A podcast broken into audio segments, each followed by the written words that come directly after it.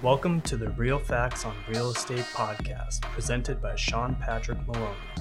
In this series, we educate real estate agents on how to find success in the industry and grow their wealth to six figure commissions and beyond. Now, here's your host, Sean Maloney. Welcome to episode 154 Setting Expectations.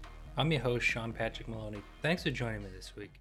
This week, I want to talk to you, real estate industry professionals, about setting expectations. It's such an important thing that I think most people forget about. And then later on, they say, Poor me, poor me, why does this always happen to me? And it really always comes down to they weren't being the guide. One of the things about us over here at Momentum Realty, we always call ourselves both a mentor and a guide on the process. So, setting expectations is a form of being the guide, making sure people understand what's going to come up, when it's going to come up, and how it's going to go. As a real estate professional, it's our job to set the expectations. It's bad business to allow your clients' physical and emotional being to run wild. What do I mean by that? If we don't tell them what to expect next, there's a lot of different things that can happen. They sit there and they stress out what if this happens? What if that happens? That's mental stress, right? Well, how about physical stress? They don't know what's up next, so they start going and physically, oh, oh, we drove to the attorney's office. Why'd you drive to the attorney's office? Oh, well, we have accepted P&S, so we thought that's what we do. Again, expectations, letting them know. Does the attorney expect to see them? What does the attorney expect an email? Do you expect them to physically be somewhere? Or could they have mailed the check? Setting those expectations is really going to help out with everyone knowing what's next and why it's next. As real estate professionals, we often forget. I do this every single day. I know exactly how it works. I know the next step. I know when we miss something. I know when it went incorrectly and I know everything about it and I forget. Again, it's like I forget. The client doesn't do this every day. They're not knowing. So setting those expectations absolutely crucial. You know, ultimately, our clients, they only know what the news and other people tell them. Make sure to help them understand that the market is unique, right? Market is unique in so many different ways, right? Watching national news. What difference does it make what's going on in California to your home here in Massachusetts? Now, don't get me wrong, in the grand scheme of everything, can there be a difference that comes all the way chain reaction? Yes. But I'm talking about when you talk to Uncle Phil over there in Texas and he's talking about multiple offers and how his market's crazy, and you're over here comparing it in Massachusetts. Or I'm talking about your mom and dad who have that beautiful contemporary that was built two years ago, overlooking amazing views, comparing yourself to first time home buyers looking to buy in the neighborhood. We have so many different marketplaces, so many different people, so many different challenges, different types of financing, different types of everything. So, us, the educator, has to say to people, hey, listen, I'm not saying your dad's lie. I'm not saying your uncle's wrong. I'm not saying your mom is incorrect. I'm saying for you here in this situation, looking at it as the industry professional, this is what we can expect. Here's what we can expect to have happen based on the fact that we're using this type of loan. When we put in offers, we know that we're going to have this type of feedback. We know these things, right? Working with a client, they're a VA or FHA buyer, right? We have to be okay with the idea that who's going to take care of the peeling paint if there's peeling paint on the house. Do we really want to go in, get an accepted offer, go all the way, and then get hit by appraisal and have it flunk out and no one be willing to deal with that paint? Or if we had set expectations up front and let them know, hey, if we have chipping and peeling paint, either us or the seller is going to have to deal with it ahead of being able to get the loan. Also, note that when the appraiser comes and it isn't done ahead of time, there's going to be a reappraisal fee, usually $150 or more, that somebody's going to have to cover the costs on. So, what did I do there? I set some expectations, right?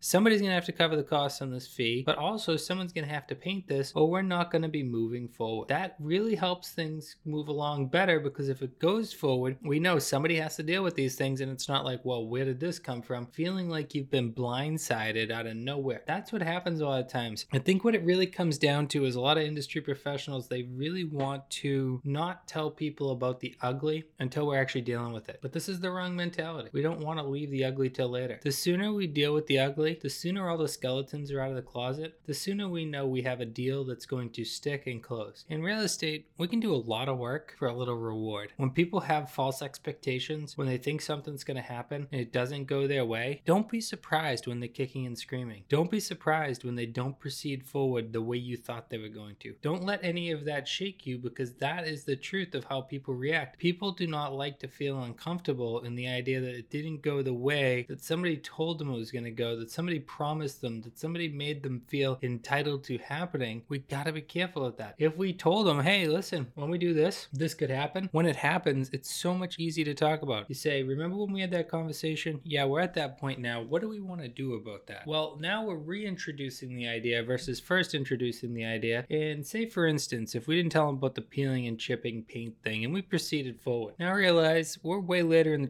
transaction because we're at appraisal, which means that people have spent time, money, and energy into the deal. So people are emotionally invested, which means they're going to have hurt feelings when they lose the house. People are physically invested, meaning they've spent time, so they lose that. And people are financially invested, meaning that they've done things like home inspection or paid for an application fee or paid for an appraisal because we are that far along in the process. So setting those expectations at the beginning about how it goes, that's going to take people to the right place. Now let's talk about some other expectations. One of the things about our job that's interesting is we're working in an industry where people think very passionately about the purchase, but they don't think very passionately about the fact that we're an industry professional. No one thinks to themselves, I'm going to wait till 9 a.m. to call Sean. They see a property they like, they hit on it and they click on it and they want to talk to me right away. Same thing at night. It's 10 o'clock at night. There's absolutely no rush to something. You want to text me about a property. They forget that in their mind, it's the most exciting time in life. They're about to buy property. They're about to become a real estate owner. They're about to move to the next home. They're about to change their life. They're about to become an investor. They're about to build a home. They're about to buy land. So many different exciting reasons that they could be reaching out to you. And for you, it's like, okay, that's my boss calling. They don't see it that way, but set expectations as far as answering late night texts and calls versus replying late the next morning and saying, hey, just wanted to let you know I got your message. I'm taking care of it. Or send a message back saying, hey,